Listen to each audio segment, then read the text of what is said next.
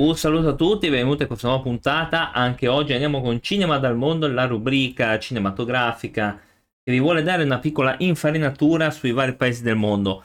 Eh, dopo le puntate dedicate al eh, Regno Unito, quindi alla Gran Bretagna, quindi con le postille della Hammer, eccetera, andiamo a concludere la parte della Gran Bretagna con gli ultimi tre paesi che eh, dovevo citare, che sono l'Irlanda del Nord, la Scozia e il Galles.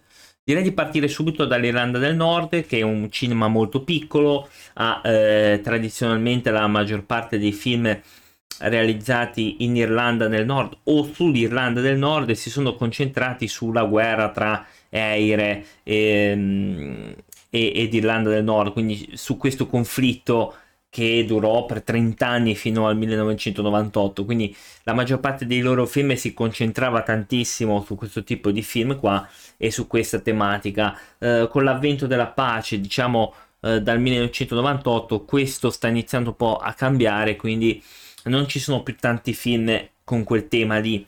Eh, tra i film c- che posso citare abbiamo per esempio Il Pugile del 97, abbiamo Bloody eh, Sunday del 2002, mh, mm, che l'avevo anche visto, se non mi ricordo male, eh, Il gioco del pianto, eccetera. Quindi ce ne sono tanti. Film girati in Irlanda del Nord, ma non ambientati lì, sono una preghiera per i morenti, per esempio La città di Amber, eh, abbastanza carino anche questo, anche se non è che, lo, mm, non è che mi sono strappati i capelli per questo film.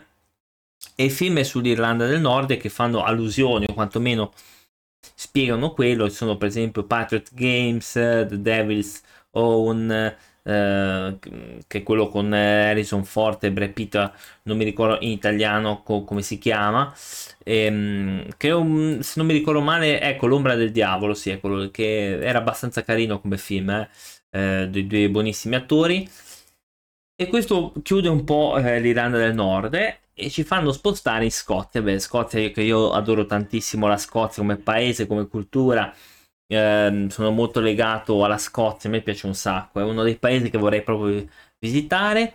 È stata la culla per molti registi che sono nati lì, molti attori che sono nati lì.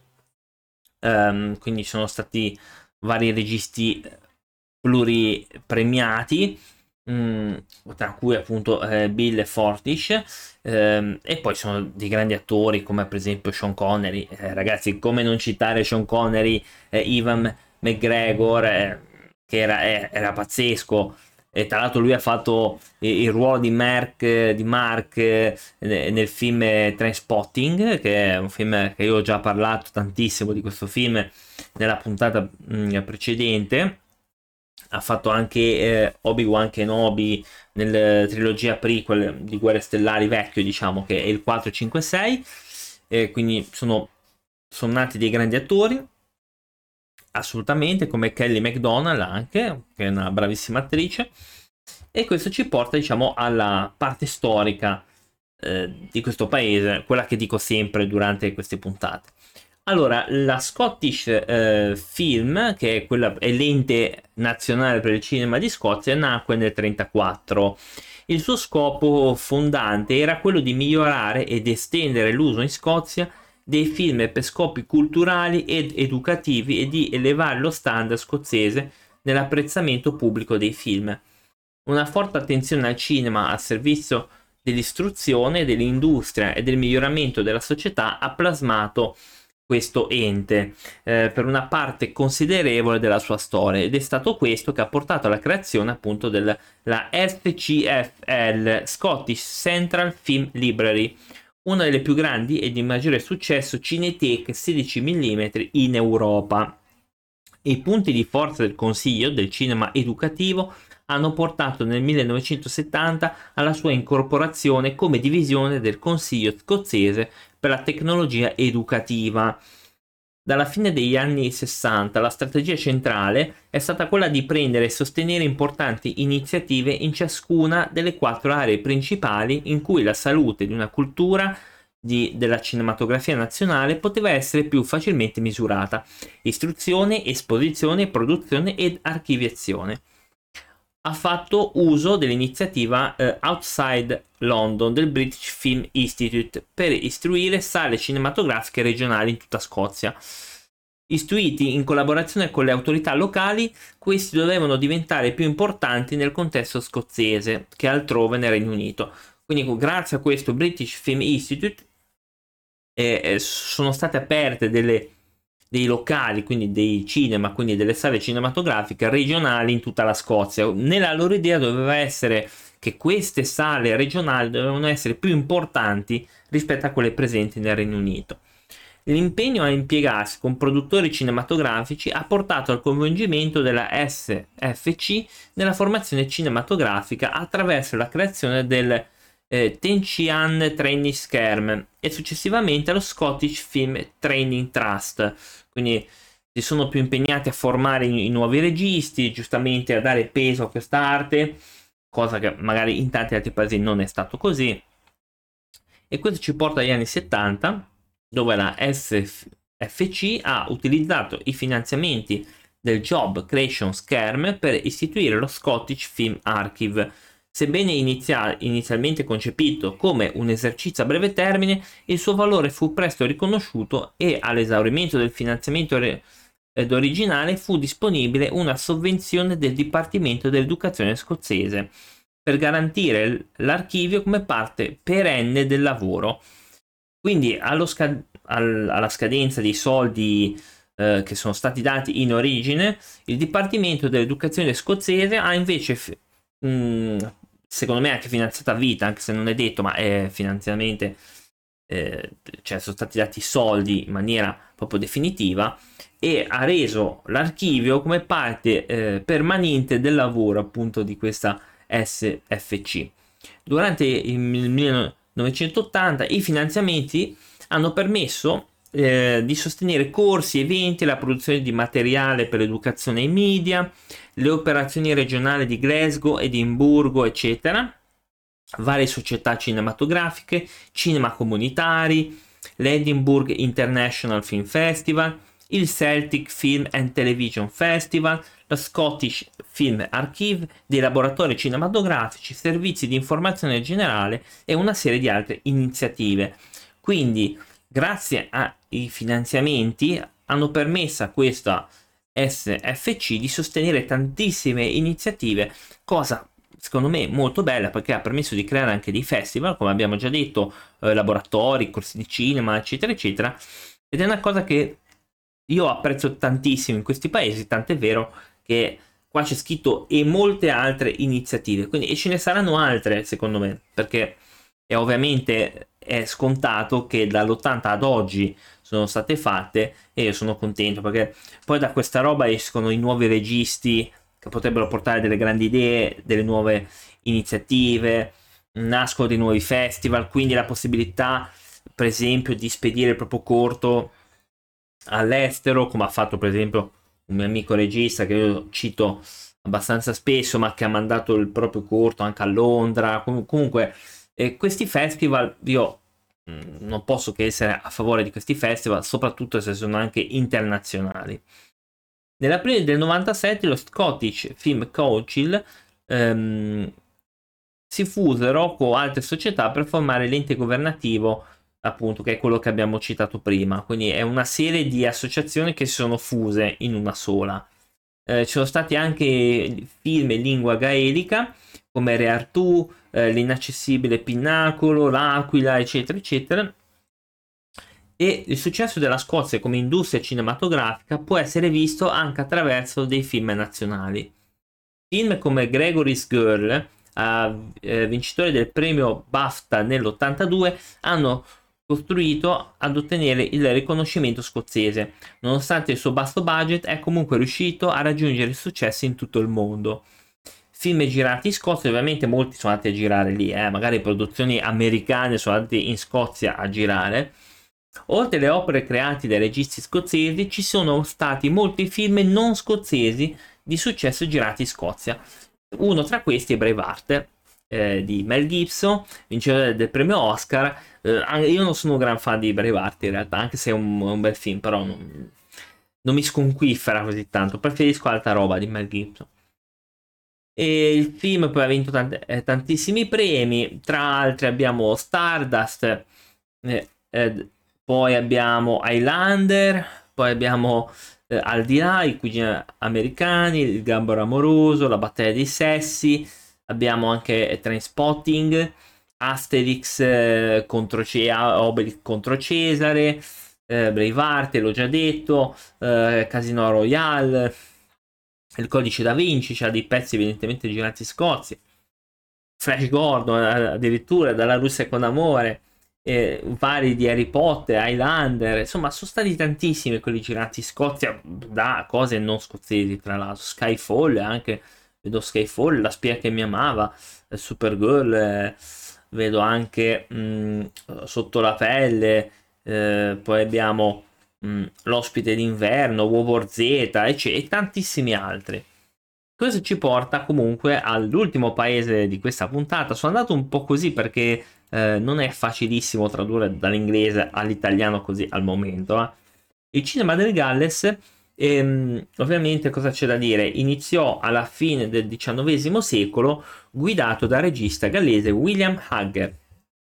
Il Galles ha continuato a produrre film di qualità variabile per tutto il XX secolo, sia in lingua gallese che inglese, anche se la produzione indigena è stata ridotta a causa della mancanza di infrastrutture e finanziamenti, che ha impedito la crescita dell'industria a livello nazionale. Nonostante questo, il Galles è stato rappresentato in tutti i campi del processo di produzione cinematografica, producendo attori e registi di rilievo. Ovviamente qua abbiamo un sacco di roba per quanto riguarda il Galles. Il Galles ha una storia molto lunga. Mm, i primi film sono stati girati nel 1896, appena un anno dopo lo sviluppo dei Fratelli Lumière. Il primo film conosciuto a essere girato nel Galles fu quello dell'americano Bird Acres con una visita reale a Cardiff del principe di Galles. Il film fu proiettato alla Grand Fine Art Industrial, quindi, quindi nel 1896. La produzione invece eh, indigena, quindi eh, del, del, Galles, quindi fatto da gallesi, iniziò nel 1898 quando Arthur Kettman iniziò a, a registrare cortometraggi muti, perché ovviamente erano muti a quei tempi, di eventi locali. Il suo primo film fu proiettato nel gennaio del 1898 di bambini che giocavano a pallone. Quindi eh, c'era il calcio, comunque con una palla, quindi giocavano con una palla. Il primo cineasta gallese di statura eh, molto importante fu William Hager, che l'abbiamo già detto, che realizzò oltre 30 film di finzione tra il 1901 e il 1908. Il lavoro di Hagar ha ricevuto un pubblico mondiale, principalmente attraverso le compagnie Gaumont e Urban. Il film più notevole fu uh, Desperate Poaching uh, Fry, che era un film, mi sembra, di 3-4 minuti comunque, non di tantissimo. Prima della Grande Guerra c'erano stati altri film eh, dati registi come appunto uh, Walls England. Quindi, e poi, poi, poi, poi, c'è stata la prima guerra mondiale comunque e ben sappiamo qual è il dramma di questo tipo di evento, cioè che i soldi andavano tutti per le armi, chiaramente. Ehm, diciamo che gran parte del cinema del Galles dagli anni 10 agli anni 20 è andato perso, come vi ho già detto nella puntata che vi invito a recuperare quando avevo parlato di film perduti ehm, c'era anche questo nel senso che molti film si sono persi un po' a causa delle pellicole che avevano del materiale facilmente infiammabile che prendeva fuoco dal nulla si danneggiavano come niente eh, la guerra ha fatto il suo, quindi ha distrutto cose, vari archivi, eccetera, eccetera. Quindi molti film purtroppo si sono persi. Anche nel 1920 erano stati fatti nove film, tutti perduti. Mm, quindi anche quello purtroppo eh, aveva fatto quello.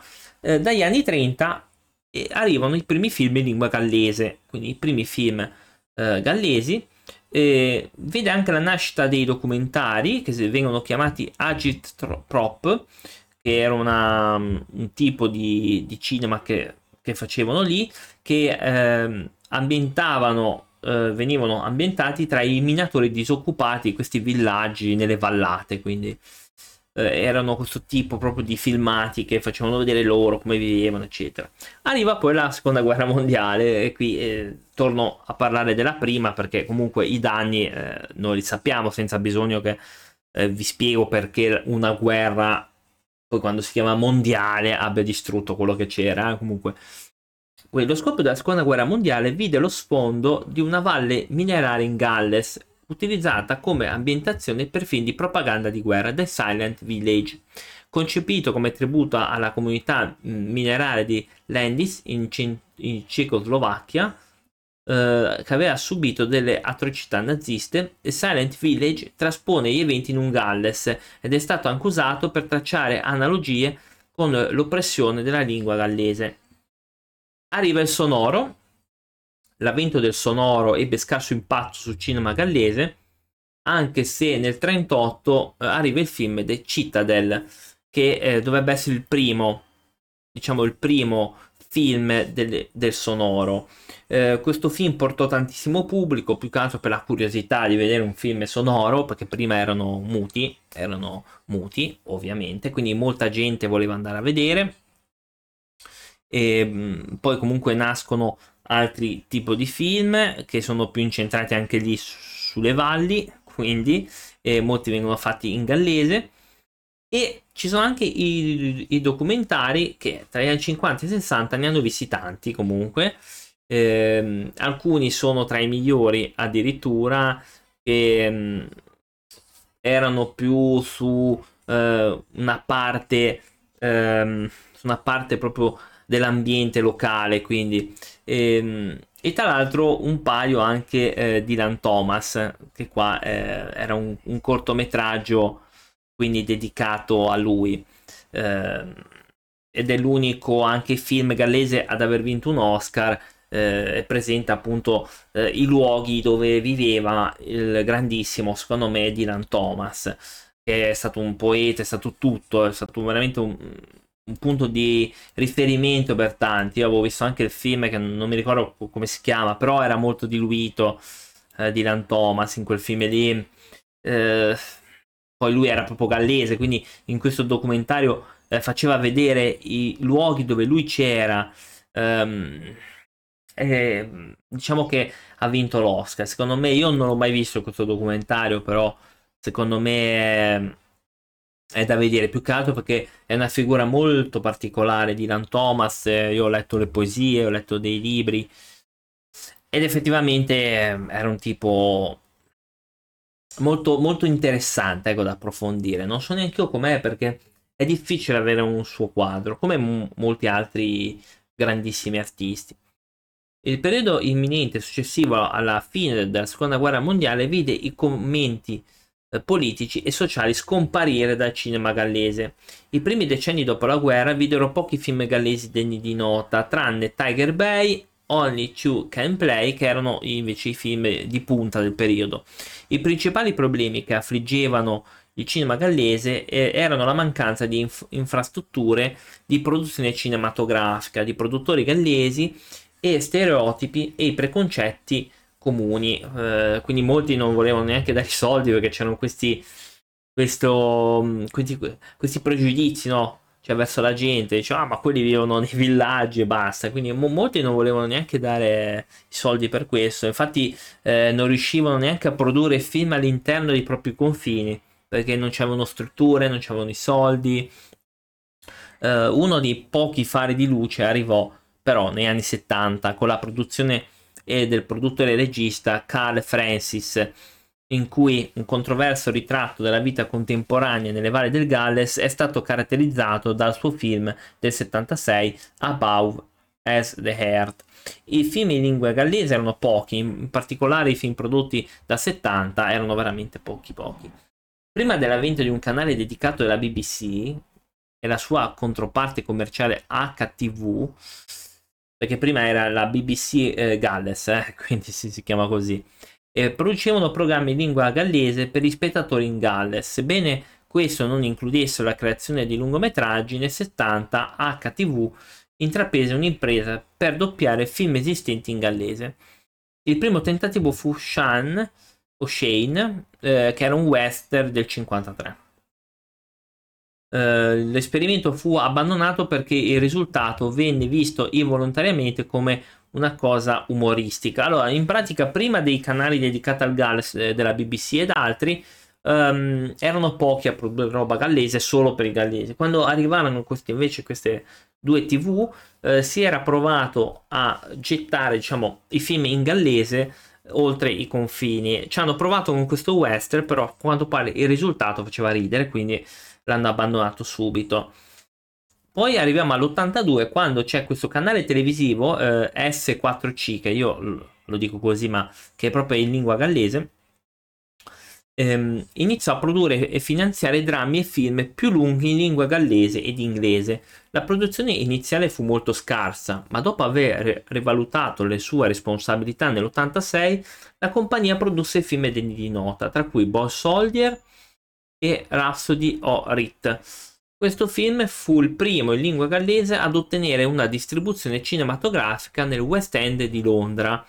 Quindi nell'82 arriva questa TV, eh, inizia piano piano a produrre roba in gallese e in inglese e bisogna dare credito che due film, mm, anzi un film, viene distribuito a Londra e ha un buon successo comunque.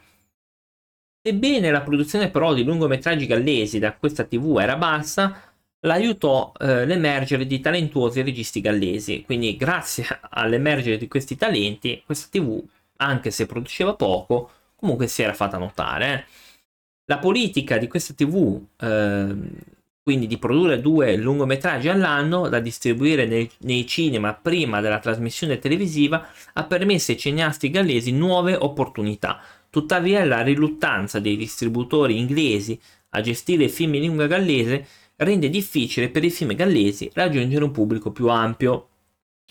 Sul finire degli anni 90, tre film in lingua inglese hanno trovato una casa nel cinema britannico mainstream, ovviamente, quindi vi ho detto che la gente per la riluttanza di molte case di produzione inglesi di distribuire roba gallese ehm, è una forte difficoltà, quindi viene anche detto tranquillamente.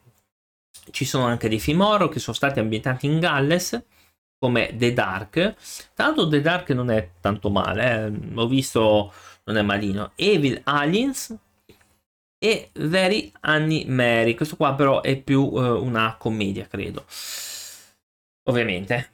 Eh, nel, nel, 2009 è stato pubblicato un film biografico sulla prima relazione tra il poeta Dylan Thomas e la moglie, che era The Edge of Love, che è quello che avevo visto io. Che io personalmente The Edge of Love l'ho visto perché era di, di, di, Dylan Thomas, ma io francamente mi è sembrato molto eh, così anacquato, non, non, mi è sembrato che desse lustro, diciamo, a questa figura. Io poi eh, personalmente non l'ho tanto apprezzato, per, però mi è piaciuto perché parlava di Dylan Thomas. Io che sono un suo ammiratore come di Bukowski, come di Rimbaud, e di Emily Dickinson, tutte queste figure di Silvia Plath, eccetera, vedere film di questo artista eh, mi ha mm, incuriosito, però sinceramente è un film che mm, mi è sembrato un po' anacquato. Um, nonostante negli ultimi anni c- c'è stato un miglioramento della produzione in Galles, la finanza è ancora un problema, con pochissimi film creati senza finanziamenti esterni. Appunto, questo è un altro grave problema ed è un problema che al momento non si sta risolvendo, quindi purtroppo. Arrivano anche i film di animazione dell'82 che è Jerry the Tick, che è un, uh, un film di animazione, la, stam- la, trama di questo cane dispettoso, quindi boh, vabbè. E ci sono stati dei registi gallesi come Terry Jones che ha fatto Eric il Vichingo, un buon film anche questo che è dell'89, poi l'avevo anche visto. Attori gallesi come Anthony Hopkins che ragazzi, è inutile che ve ne parlo perché un, veramente è un, è un, grandissimo.